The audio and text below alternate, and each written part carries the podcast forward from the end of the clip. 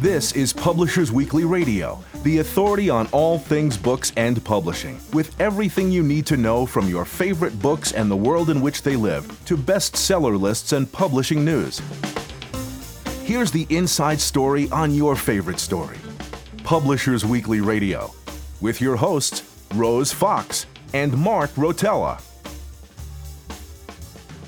Hello and welcome to Publishers Weekly Radio on the web at publishersweekly.com slash pwradio and streaming free on iHeartRadio, iTunes, and audiobookradio.net.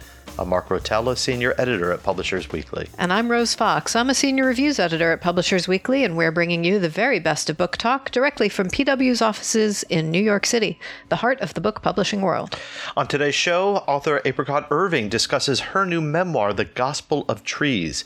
Then PW Associate News Editor John Maher explores harassment in the children's book industry. But first, here's a sneak peek at next week's Publishers Weekly bestseller list, powered by NPD Bookscan. We've got a lot going on, including a new number one in hardcover fiction, The Great Alone by Kristin Hannah. We gave this a starred review, said that Hannah's vivid depiction of a struggling family begins as a young father in POW returns from Vietnam, suffering from PTSD. So this is set in 1974, and the family moves to Alaska and tries to figure out how to make life happen again. Uh, we say that uh, Hannah skillfully situates the emotional family saga in the events and culture of the late 70s gas shortages, Watergate, Ted Bundy, Patty Hearst, and so on. But it's her tautly drawn characters who contribute not only to a 13 year old's improbable survival, but to her salvation amid her family's tragedy. Mm. And so, starred review for that. Uh, Forty thousand copies sold. Wow. Um, you know, she's doing very well. Uh, number five, Look for Me by Lisa Gardner. Uh, we say this is an exciting novel, the ninth one featuring Gardner's Boston sergeant detective D.D. Warren. Uh, and in this one, four members of a family of five have been gunned down in their home, and the only survivor, a teenage foster child, is on the run. And so they're trying to find her and get some answers. Uh, we say that there are uh, shocking secrets about a family in crisis, a troubled teen who has nothing to lose, and that Gardner shines a heartbreaking light on foster care abuse while steadily ratcheting up the tension to a genuinely surprising and emotional finale. Uh, just below that, at number six, the masterpiece Francine Rivers. Uh, we say that Rivers brings unexpected faith to a fictionalized Banksy type character in this ambitious novel. And uh, that the Rivers often uses phrases such as, he muttered a four letter word in place of cruder words, and sometimes reverts to what feels like Christian jargon, uh, such as saved by grace, my brothers in Christ. And so this is a book that will strongly appeal to the inspirational mm. market.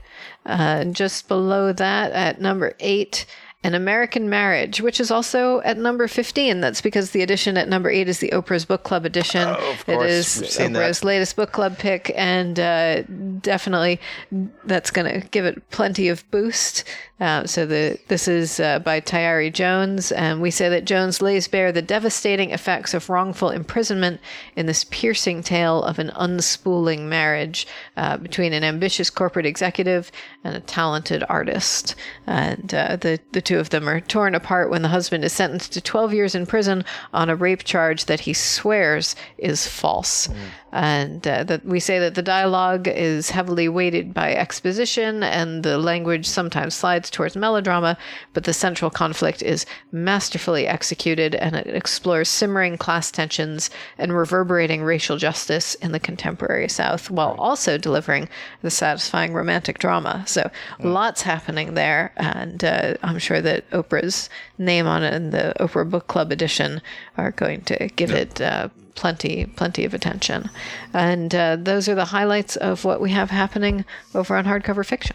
All right, so over nonfiction, we also have a, quite a few, but I'm just going to hit the highlights as well. Uh, number three, our highest debut is Obama, an intimate portrait by Pete Souza, who was the chief uh, official White House photographer for President Obama for two both terms. Uh, here we say he captures the grace of his former boss and the highs and lows of the job of commander in chief in this frank and powerful collection of images. At number four, we have Girl, Wash Your Face, Stop Believing the Lies About Who You Are So You Can Become Who You Were Meant to Be by Rachel Hollis.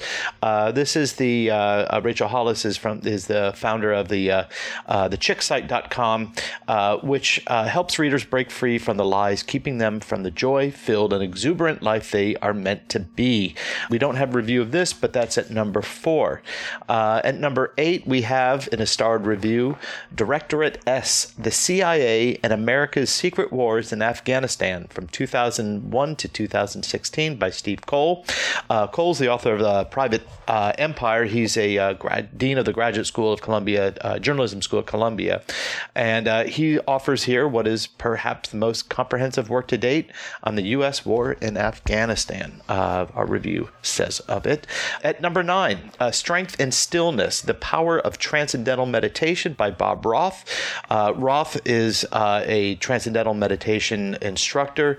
And here uh, he explains that the, um, this, the, the mantra based technique can reduce stress, raise productivity, and increase happiness. Uh, we say those looking for more information on this popular technique will find Roth to be an effective lucid guide. At number 12, uh, Kate Bowler, Everything Happens for a Reason and Other Lies I've Loved. We say with grace and wisdom and humor, uh, Bowler, who's the author of Blessed, uh, who's a divinity professor at Duke, tells of her cancer diagnosis, which was uh, uh, stage four colon cancer, and the subsequent treatment in a way that pierces platitudes to showcase her resilience in the face of impending death. And she was 35 years old at the diagnosis. At number 18, we have Joe Biden's memoir, Promise Me Dad, A Year of Hope, Hardship, and Purpose. And uh, we say here uh, the vice president, the 47th vice president, revisits his son Beau's death in 2015 from cancer while burnishing his own political capital in this heartfelt but not uncalculated memoir.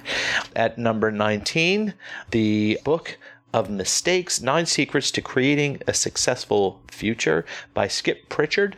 We say this in this strange self improvement allegory.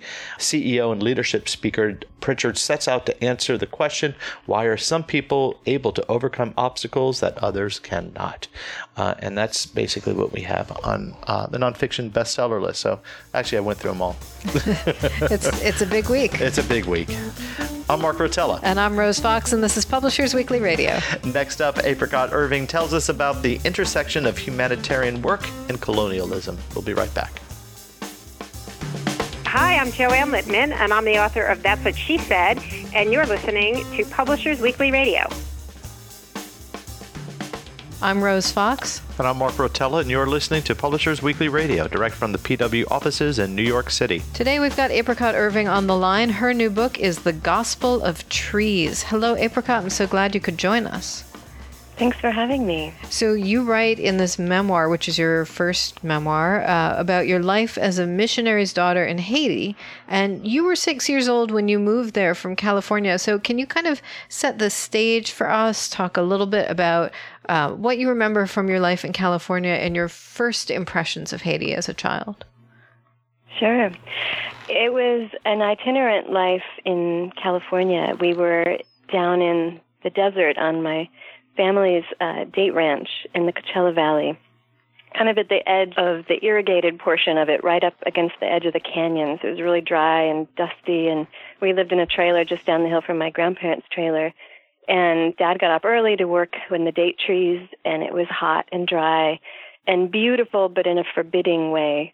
And then in the summer, when the heat just became unbearable, 130 degrees, in the summer, we'd go up to the mountains just above to the San Jacinto Mountains, and we had a tiny little cabin and a pit toilet out back. It was a one room cabin, 10 by 16 or 12 by 16. I can never quite remember numbers.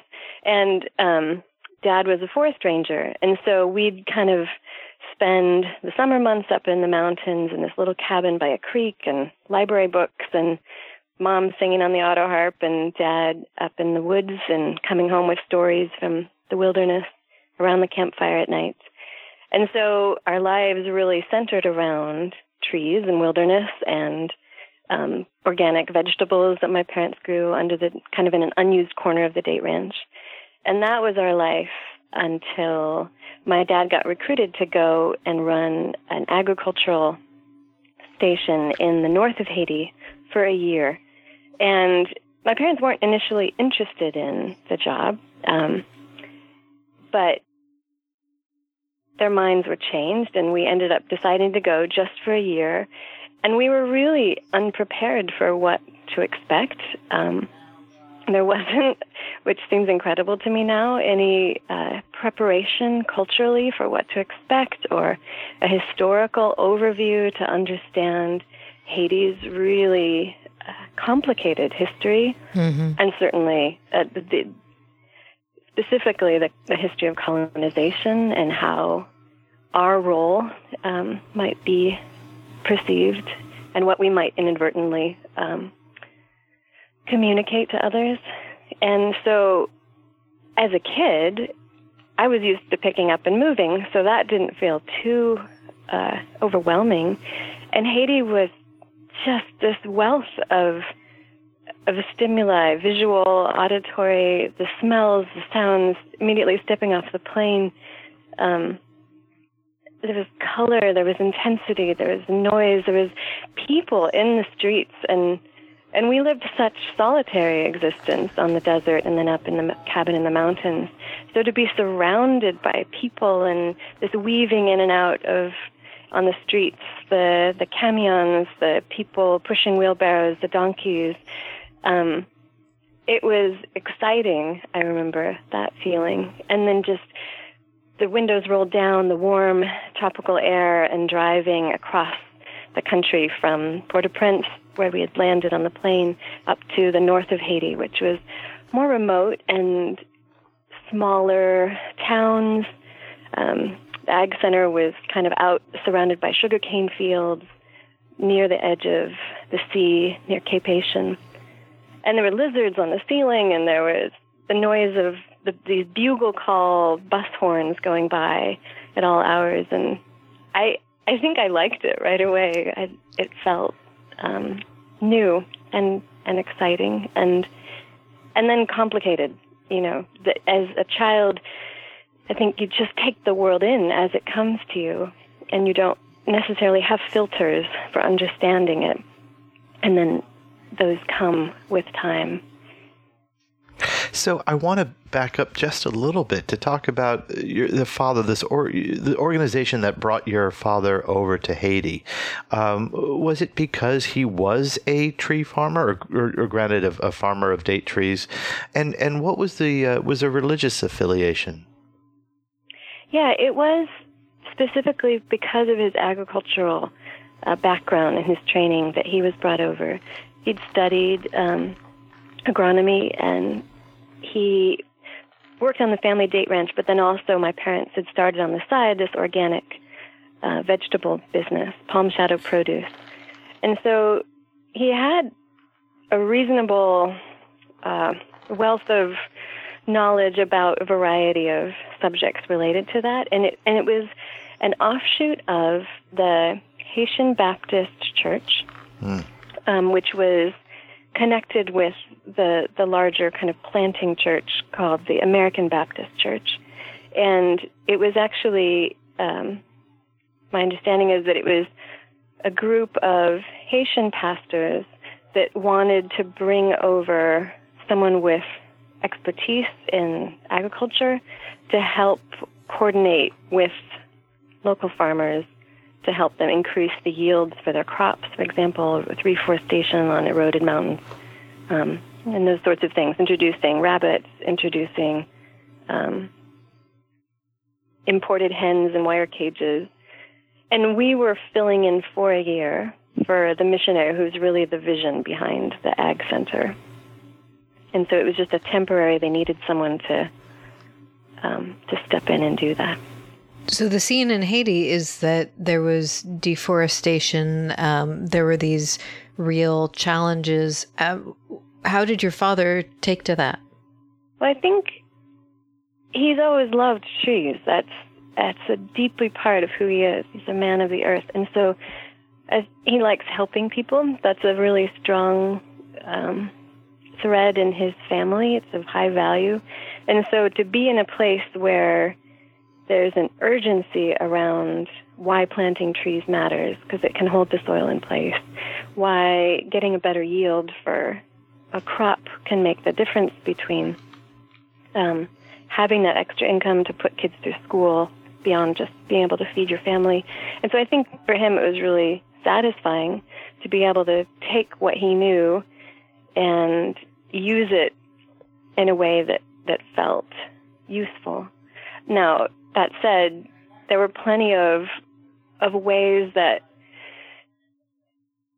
what he knew and and how the projects were envisioned didn't translate ideally into the culture and the the realities around us. Give us a sense of some of those conflicts. You've kind of hinted at it here and there. You talk about the history of colonization in Haiti and um, the the ways that a missionary or someone coming in from the outside might be perceived. How did that all play out for you? Well, I think we were quite unprepared for the legacy of colonization and this this deference that was given to us that we did not earn. And I write about how it felt uncomfortable at first and then began to feel familiar to have servants to help us and to be treated with respect in whatever kind of situation we entered. Um, was one I don't write about it, but I, I remember it vividly. We walked down the road from the Ag Center to a little church just down the road, and, and we went to sit down, and our whole family was brought up on the stage, the platform where the, the podium was and the preacher stood.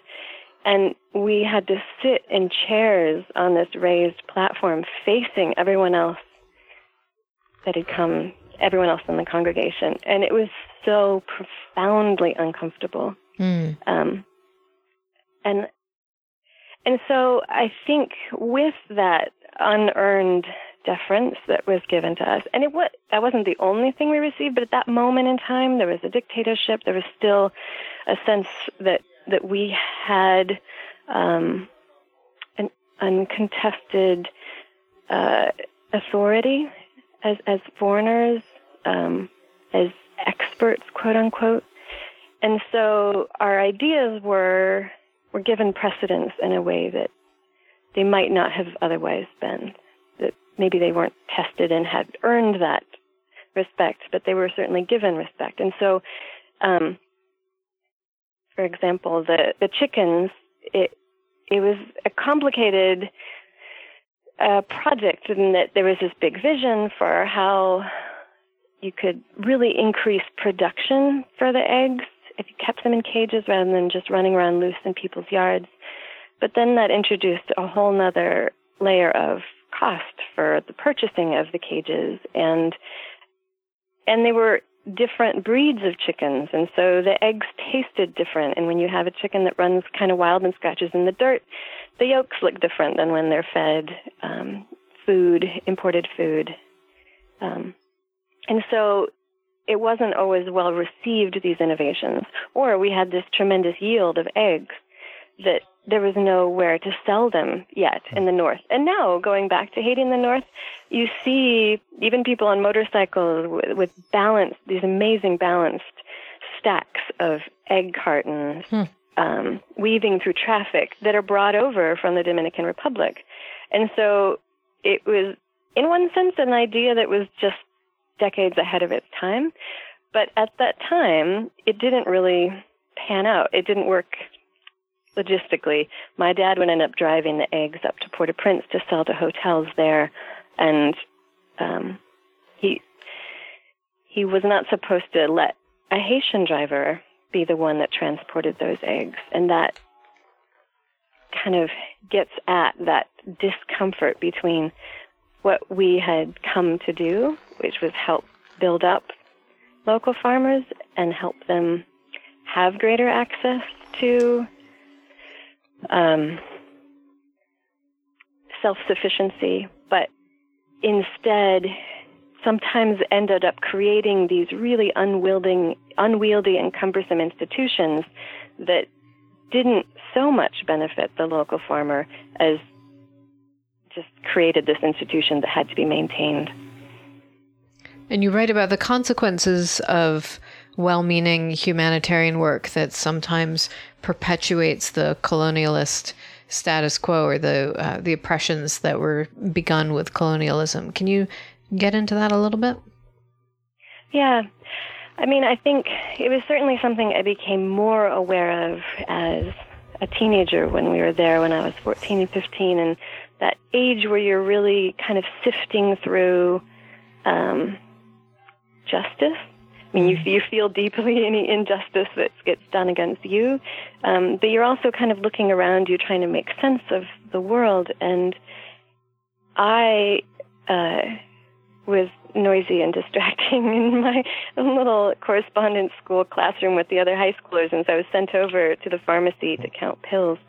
And this was a missionary hospital, um, and my dad did the reforestation part on the missionary compound where we lived. But if the head missionary was gone for the day at the pharmacy, I was sometimes left in charge at 15 as a young white girl over women twice my age. And there's a discomfort in that, even as a kid trying to, to piece it all together.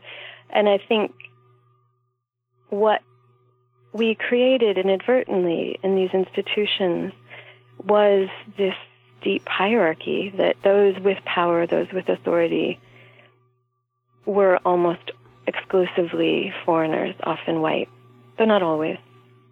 And it created this system where people couldn't, Haitian people, local people, couldn't rise to the level of their giftedness. They could only rise until they hit the ceiling of where authority was kept. And I think inadvertently perpetuating that, we um, we hinted at a superiority that rested in us that had we been asked directly would it, we would have denied but the way that we lived um, certainly left people to come to that conclusion that that we had the authority and they they couldn't ri- rise within the system that we had created to be equals. And I think that that that dynamic um, really um, squelches uh, innovation and self confidence, and it it diminishes the energy and the resilience of people from within their own communities figuring out their own solutions. We're going to take a quick break, but don't go away. Book lovers everywhere love Publishers Weekly Radio, now on iHeartRadio.com. PW Radio brings you the best of books and book publishing news. PW editors Rose Fox and Mark Rotella offer lively interviews with your favorite authors and conversations with new authors you'll want to get to know. I'm Rose Fox. And I'm Mark Rotella. Join the community of book lovers at PW Radio. Every Friday and now on demand at iHeartRadio.com. Welcome back. We're talking with Apricot Irving, author of The Gospel of Trees, who's recounting life in Haiti from the, the perspective of the missionary family. So, how many times did you go back, or how long were you there? We were there three different times um, for a total of four and a half years. So we went for that year in the north, um, Quartier-Morin, at age six for me. We went back to the States for six months and then returned to Haiti to this missionary hospital compound, which was about 30 minutes away, and it was uh, in Limbe. And we lived there for two years until I was nine. And then we went back to the States, and it wasn't until I was 14 and 15 in 1990 and 91 that we returned. We were trying to avoid the missionary compound. My parents really didn't want to, once again, limit us to only having friendships within the missionary subculture. They mm-hmm. wanted us to have Haitian neighbors and make Haitian friends. And I look back on that now and and feel a lot of regret for the way that I at 14 was not interested um, in learning about Haiti. I I was deeply self-conscious, as most many 14-year-olds are, and I no longer remembered Creole. We didn't speak it on the missionary compound, um, so I really put up a lot of resistance to living outside of the missionary compound. And then when things got so heated politically, we ended up, and my mom was asked to teach at the little missionary schools. so we moved back onto the compound for that last uh, stretch of time that we were there.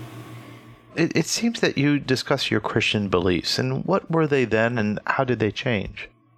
I, you know, it's interesting. I think that at certain stages of my life, I found um, the rules that I perceived to be the core of Christianity at that time to be really satisfying. That here was um, a clear system where I could be good, I could be one of the good people, I could get a star in my crown if I did everything right.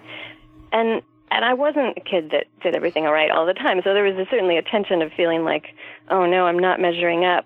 Um, but then there was also moments of feeling like, wow, I'm so benevolent, I am so generous, and that that sense of pleasure and righteousness. Um, and I think that stepping into adolescence, that becomes complicated and recognizing my own complicity and and feeling really frustrated with what I perceived as a very rule bound um, way of of defining Christianity, and I, I did reach back to kind of the maybe it could be called the nature mysticism that I saw my parents embody before we became missionaries up in the mountains and out in the desert going up the canyon there is a deep love for for wilderness and for wild beauty. And I that really spoke to me.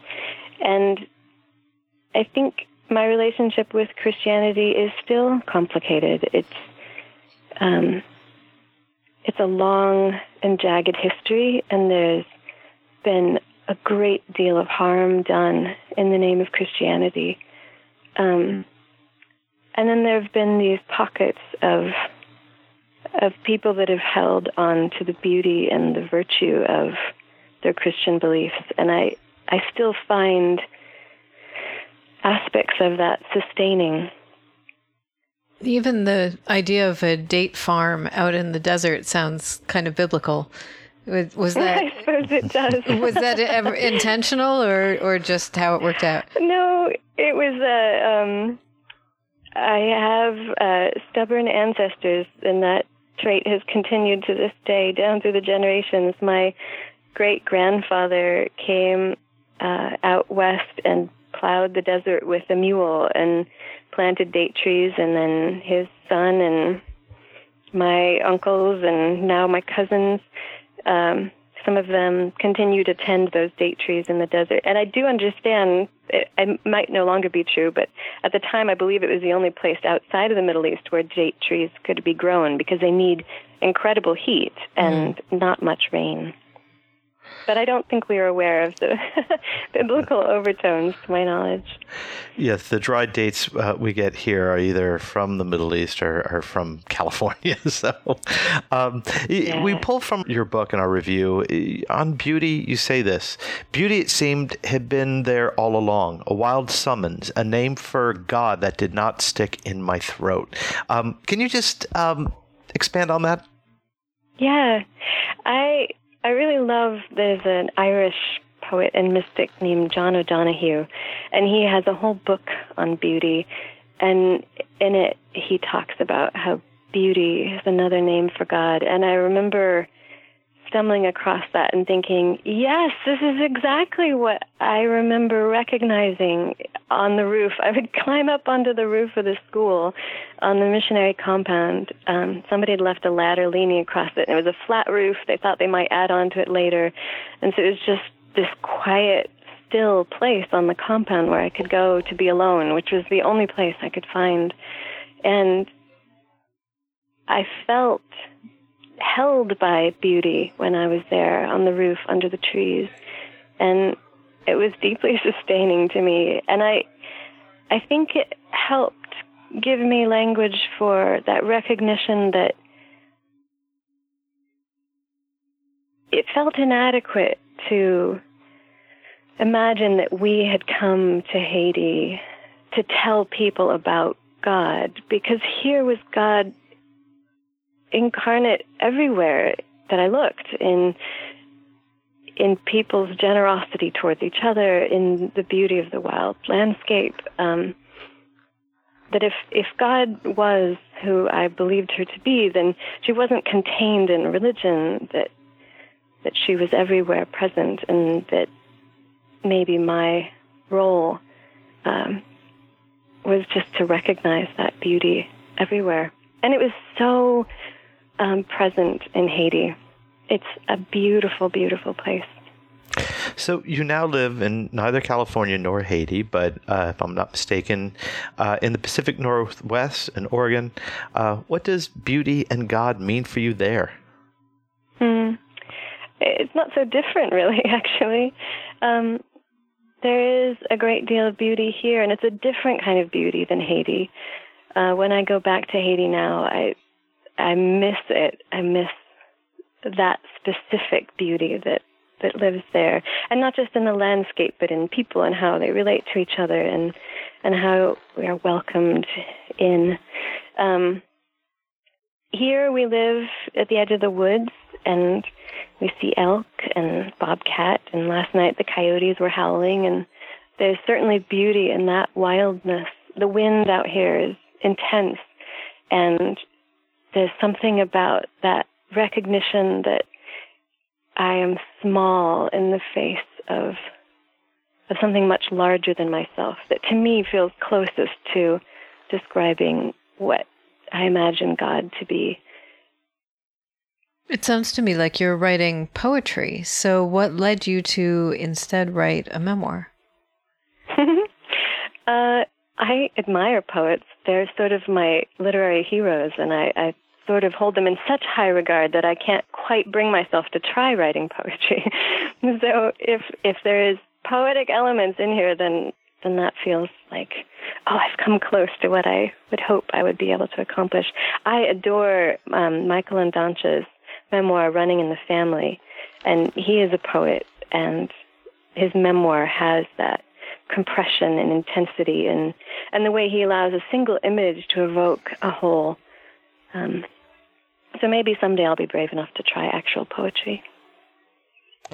So, uh, you're in your your life there. You are also the founder of and director of uh, an oral history project called Boise Voices, which is a collaboration between youth and elders in North Portland. Um, can you talk about that? Oh, that was a wonderful project. I think it's one of the favorite things I've ever gotten to do.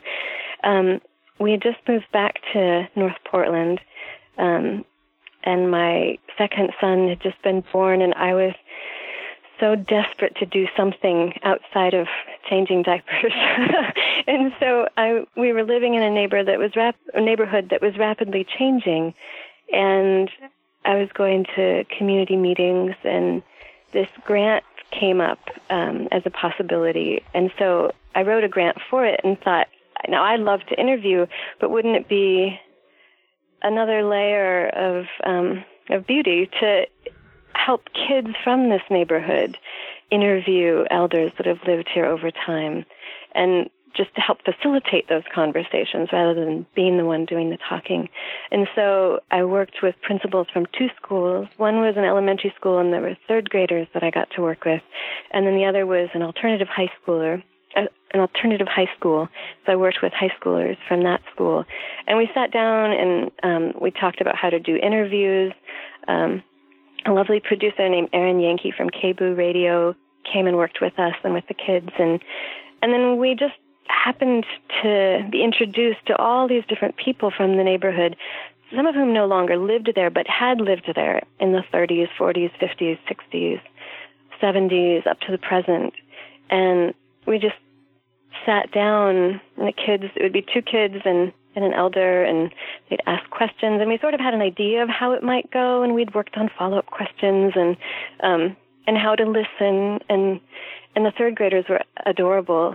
They when we would work on listening to each other, they would always raise their hands. Can I have an example of what not to do? it's like, ah, no, not right now. Let's try really hard to listen to each other. And listening is hard. You guys know that, I'm sure. Mm. Um, and to draw out people's stories, the quality with which we listen determines the kind of stories we'll be told. And the students were phenomenal. They they were very present in these conversations, and it was quite magic to watch because they were about 45 minutes long, and I think for especially a third grader, maybe a high school as well, to be to really hold the attention of an adult for 45 minutes where the adult is really listening to every word that comes out of your mouth and taking it very seriously and giving a really thoughtful answer. It was it was quite an extraordinary exchange that would happen. And and you would see the difference in the young people when they left the interview from when they arrived. And and I think there was also something extraordinary about the kinds of stories that the elders would tell, they didn't shy away from really difficult things that they had experienced. For example, there was a woman, just a remarkable woman, Louise, who had been one of the first black families to move up into this neighborhood in the 50s or 60s. And what she had experienced in the course of that, she shared with the students but she shared it in such a way, it was as if she was trying to communicate this was a hard thing, and this is how I got through it. You will face hard things in your life. Here's an idea of how you might proceed through it. It was, and then the kids would go back to class, and the um, microphones would be turned off, and it would be just us as grown-ups sitting across the table, and we'd slip right back into cynicism about how much we really thought the world was going to change. But in that moment, the conversation, an older person to a younger person, there was a lot of hopefulness in it that, that was generous, I think, and intentional. When you write a memoir, you're listening to yourself in a way, you're interviewing yourself. Did you bring some of those skills to this, to creating this book? Yes, uh, reluctantly. I had a, a wise editor along the way who said um, that I had done a, a good job of offering empathy to my father, but I hadn't done such a, a stellar job of offering empathy to myself. And I thought, oh no, that's a hard one to do. Um, and so actually, I think that took me the longest in this book. I think I'm probably not alone as a missionary kid in feeling a lot of shame, even as a very young child, you become aware quickly of the world's deep inequity I and others like me have access to so much more than, than other kids born into different circumstances, and that's heavy. And I think that grappling with that shame is something that I've had to do a lot of work on. Do you feel that this book helped you with that a little bit? Yes, I think so. I think so. I there was a line of poetry by uh, Rilke that I found once when I was away writing, and it said, "It was not pleasure you were called to; it was joy. You are called to be bridegroom, and the bride coming towards you is your own shame." And I thought there was such wisdom in that. Um, I think I am learning to say, this is my story, this is my mess, this is the complexity of, of what it is to grow up privileged and white in a country where you do not ever forget that. We've been talking with Apricot Irving. You can find her book, The Gospel of Trees, in stores right now. Apricot, thank you so much for taking the time to join us. Thank you for having me. I'm Rose Fox. And I'm Mark Rotella, and this is Publishers Weekly Radio. Next up, PW Associate News Editor John Maher talks about harassment in the children's book industry. Stay tuned. Hi, my name is Morgan Jerkins, and I am the author of This Will Be My Undoing Living at the Intersection of Black, Female, Feminist, and White America, and you're listening to Publishers Weekly Radio.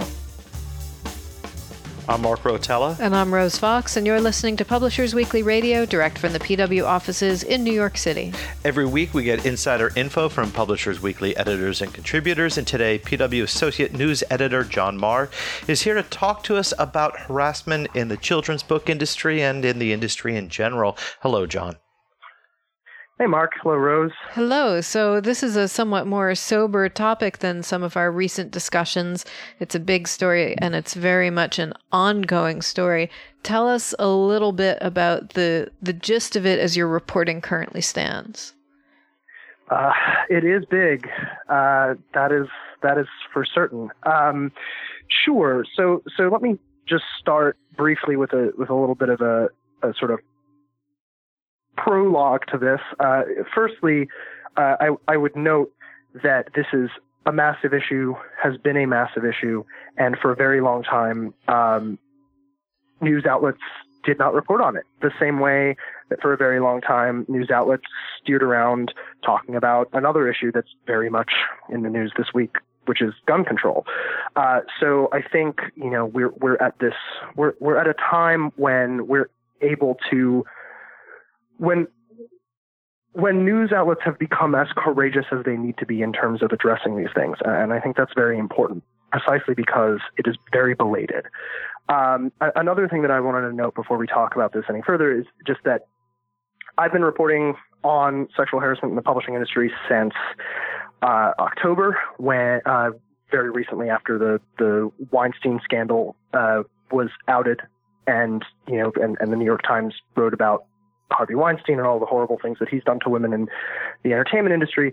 Uh, I, I, just want to note that you know, as a as a straight white cishet man, like I am not necessarily uh, the perfect vehicle for talking about this, and, and, I'm aware of that. But I will, to the best of my abilities, handle this uh, topic and sort of give a little bit of an understanding of what I've been looking at for the past five months, four months with my colleagues on the news team, uh, Rachel Deahl and Jim Milliot.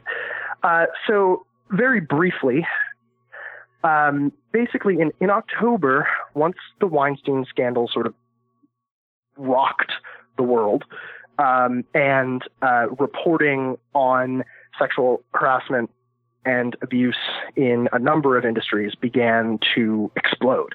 Uh, PW looked into that issue as well, uh, and we contacted a great number of people in the industry, um, and ended up with a piece in which we really let women lay out how they felt that it is an issue in publishing, and of course it is. Uh, in the in the intervening months, we have seen a number of significant literary figures be accused of sexual harassment. Um, the probably the most prominent of which was Paris Review editor Lorin Stein, who stepped down in, I think, either October or November. I'm not entirely remembering. Um, there's been a lot of these, so it's it's kind of hard to keep the the the thread sometimes. Um, and there have been others in between, continuing until uh, sort of on an intermittent basis until early this week, uh, when something very complex and kind of media nerdy happened. So apologies if this gets a little complicated. Um, but a children's author named Anne Ursu, in December, she put together a survey for the children's book industry in which people could respond anonymously about uh, their experiences with sexual harassment. And she published the findings uh, not this week, but but last week. And that essay, which was like a God, I, 5,000 word essay on medium.com, uh, really, really blew up conversation around this on the internet. And as a result of that, in combination with just the general climate, on Sunday, or, or maybe Sat, I think Sunday, a school library journal article from January, uh, which talked about a um, David Diaz, who was uh, on the board at the Society of Children's Book Writers and Illustrators, um, he he had resigned in December uh, from his position after allegations of his sexual harassment, and he was basically, I believe, forced to resign. Uh, but this weekend, after this article was released, a bunch of people went back to this SLJ article from January and named a ton of prominent writers in the comments as people who were sexual harassers. Among them are three, well, among them are David Diaz, but also two people who really were hit hard by it this week. One being Jay Asher, the writer of 13 Reasons Why, and the other being James Dashner, who wrote the uh, who wrote the Maze Runner series. And what we're kind of seeing now is that they are actually being held accountable. Uh, Asher is denying it. Dashner has kept quiet. Either way, uh, Asher is no longer welcome at the SCBWI. That was made very clear by their executive dir- director, um, Lin Oliver. And uh, at the same time, uh, the, both of their agents dropped them. So we're, we're actually seeing some pretty significant consequences here. Uh, you know, Stein was basically forced to resign. Asher was in some capacity forced to resign. And while we're not necessarily hearing from their publishers, uh, and while their agents haven't exactly been forthcoming with us, because some of them haven't been forthcoming with us because this is a complicated situation, we are seeing steps taken, uh, which is frankly, and, and I'm sure Rose and Mark, you've, you've been in this industry a lot longer than me. You can speak to this even more. Is is kind of crazy because for so long these things were just buried. Not just in our industry, but in any creative industry, these things were just accepted, tolerated, seen as sort of a status quo. Uh, and and finally, uh, as you know, as challenges to male power occur more and more frequently, uh, we are we're starting to see some actual change. At the same time, we are seeing a lot of resistance to that change, and I don't think that is necessarily going to be a resistance that will easily be let up.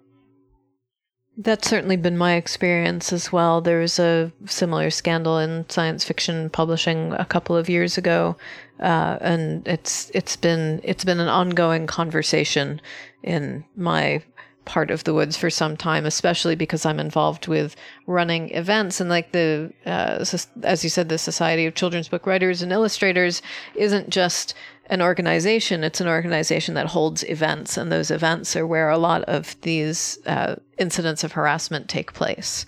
And so, uh, definitely within my part of the world, both in science fiction and in romance, there's been a lot of conversation about how much business is done at social events, that this line between what is professional and what is personal really is blurred. And some people take advantage of that. And the people organizing those events need to talk about how to keep them safe. So, one of the things that I've seen come out of this is a list that's begun circulating of literary events uh, that's uh, been put together as a as a spreadsheet, uh, publicly hosted spreadsheet, and uh, it lists each event's accessibility policies, so um, how accessible they are for people. Uh, who are disabled and also lists their harassment policies. So people are thinking about the concept of safety and of access and of who is allowed to attend either in an explicit or an implicit way, who is welcome, who feels safe. Uh, and I'm very glad to see that conversation getting bigger and more complicated. I don't think that's a bad thing at all. I think it's a necessary thing. I, I think you're probably right, and I think also we're we're in a position where the the rules around how this can be handled are very complicated too. Uh, I mean, unfortunately, as we've written in the past, I mean, the onus of reporting these stories is on the women, which is madness because the women have been put through enough.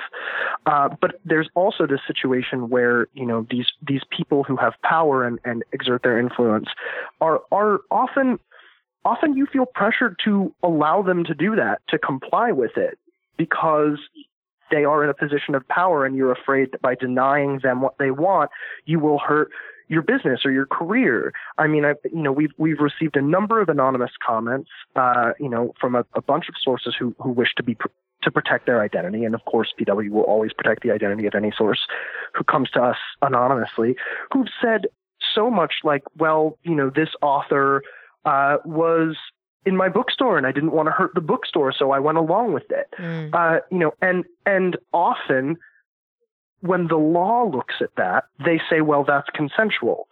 And is it when you're put in a position where you feel you need to compromise what you really want to do for the sake of your career? Consent is a tricky thing. And, and at the same time, it should not be a tricky thing. When someone is using their power in order to gain something from you you don't want to give, regardless of whether or not you feel pressured to, that's wrong and it has to be addressed. And we're at the point, I think, where people are trying to address it. The problem is we're going to continue to see a lot of backlash against it, specifically from places and people in which and who uh, have benefited from it. And that's going to be a very tricky thing for us to deal with, I think, as an industry, the same way that it has been for Hollywood. I feel like what we're seeing is almost a sort of collectivism, the sense that one person speaking up or even two or three people individually speaking up can be ignored. But when you have what is essentially collective action uh, on the part of a whole lot of people, regardless of whether they provide their names or not, that's what is a force that moves the powers that be. That is that is the power the force that matches the power of people in the industry, like established writers, like acquiring editors, uh, like agents, right. uh, the people who have said or insinuated, just go along with what I ask you, and then I'll boost your career. And these are people saying, we will boost our own careers, we will boost one another's careers, and we will do it sort of from the ground up rather than tolerating this top down, you know, people who control access approach. Absolutely. And one of the things that this does for journalists, and, and I really, again, I'm, I'm, you know, a man in journalism. I can really only speak to it from this perspective. One of the things that this groundswell does for journalism is allow us to write about it in ways we couldn't before. And, and I mean that on a number of different levels. For example, the SLJ comment section.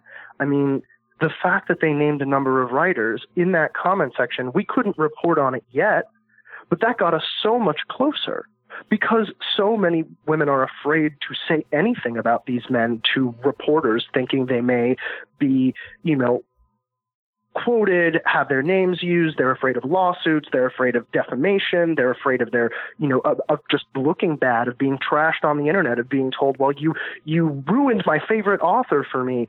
But when, when these anonymous comment sections like bubble these things up, we journalists are able to look at it and solicit comments and talk to people and and you know we find a whole new network that we may not have had. I, have worked pretty closely with anne uh, Ursu over the past week as she's helped to bring sources to PW in order to bolster these stories and ensure that we can cover them effectively because they trust her they were able to trust her. They saw that she was doing a net good, and she sent them to us. And then we tried to do the best we could to be sure to make sure that these stories were well covered, effectively covered, fairly covered, give it, giving the women their voices and not allowing anyone to get off scot free. And I think that's that's a really important thing. At the same time, there's still things that hang us up. You know, there journalism has rules, and and, and we need to operate under them very carefully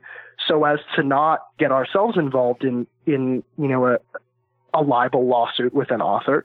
Uh, an author who was mentioned a number of times on the SLJ article who I'm, I'm not going to talk about yet because we're not at the point where that would be appropriate. Um, and I'm sure that, I mean, frankly, I'm disappointed that I can't. Uh, but we need to make sure that we do this reporting right because if we're going to if we're going to actually make a difference in this industry and we're actually going to make a difference in a world in which women for so long have been abused and cowed by men, we have to do it in a way that is right. And that is a very tricky thing. It's not always easy to know what the right answer is, uh, aside from, you know, believe the women and report really well and effectively and as best as you can. And I want to note that although predominantly these are stories of men harassing women, that's not the only dynamic that's been reported. And I think one of the things that is really coming out as as we get deeper into this is that it's a matter of power. And certainly, this is an industry where predominantly men are in positions of power. We talk about that every year when PW salary survey comes out, but that's not the only case, and that's not the only type of harassment that's been reported. So I want to make sure that everybody gets heard. Right, not at all. And I think that's a very important thing to, to talk about too, is that issues of diversity and issues of harassment go hand in hand. You know, the, the, the more that a diverse representation of people has power in an industry, the more effective we are at balancing the failures that have been systemic. Uh, it's it's also, I mean, there's if you want to see any of this, I mean, just go on YA Twitter uh, and and children's literature Twitter. The conversations are are amazing, and they are uh, they are so representational. They are so diverse, and they are so open uh, it, it, really is kind of a, a, remarkable thing. I, I myself do not report very often on the children's industry. Uh, this was kind of a weird week in that I was reporting almost primarily on something that was happening in the children's industry. Uh, but during the time that I was, you know, and, and this is known very well that, that children's lit is, is really at the forefront of, of the diversity movement in, in literature in a lot of ways. But it, I will say that as disheartening as it has been to see how horrifically primarily women, but but people without power in the industry in general have been treated. It's amazing to see the ways in which they rally around each other. Um, there's a survey out now by actually uh, a, a, former that was launched by a, a former PW uh, contributor that's got 1,200 signatures now. Many more than that. Many from very very big names in the publishing industry and the children's literature industry and in in literary agency that is is trying to ensure that the, the industry holds you know itself accountable. Uh, that's that says a lot about the people who are involved in trying to fix this thing. And and it says that we've come a very very long way even as we have a very very very long way to go well, John, thank you so much for talking with us on the about this, uh, and uh, we I, am I'm, I'm assuming we're going to be having you on again uh, for this or for something else. So, yeah, well, I'm I'm happy to help. Uh, obviously, it's a complicated topic, so I, I hope I I did it justice. And I guess I'd leave with with one last thing, which is that Publishers Weekly is very committed to ensuring that these things are reported and reported well and very committed to protecting its sources. So I, I, would hope that anyone who has a story who wants to tell it knows that it is safe with us uh, and that we will do our best to make sure that that story does what it needs to do and helps to stop this problem. Thank you so much for all your hard work on this, John. Thank you for having me. And now a final word from our sponsors. Beyond the headlines, beyond the routine, beyond the book, I'm Chris Kenneally, host of Copyright Clearance and his podcast series, Beyond the Book. And I'm Andrew Albanese, senior writer at Publishers Weekly. Join us each Friday for a Publishing News Week in Review podcast unlike any other. Learn all the breaking news and catch the best analysis on developments in the book trade, copyright law, and much more. You already know business as usual. Now go beyond the book listen to the free series, and subscribe at beyondthebook.com. And that's it for today's show. I'm Rose Fox. And I'm Mark Rotella, and you've been listening to Publishers Weekly Radio. Join us next week for another scintillating author interview. We'll also have lots more juicy insider info on best selling books and the nuts and bolts of publishing. In the meantime, you can listen to this and every episode of Publishers Weekly Radio absolutely free at publishersweekly.com slash pwradio. Subscribe to our podcast on iHeartRadio and iTunes, and hear every new episode stream live on audiobookradio.net. Check those sites every week for a brand new episode giving you the inside story on your favorite story. Thanks for listening. You've been listening to Publishers Weekly Radio Show.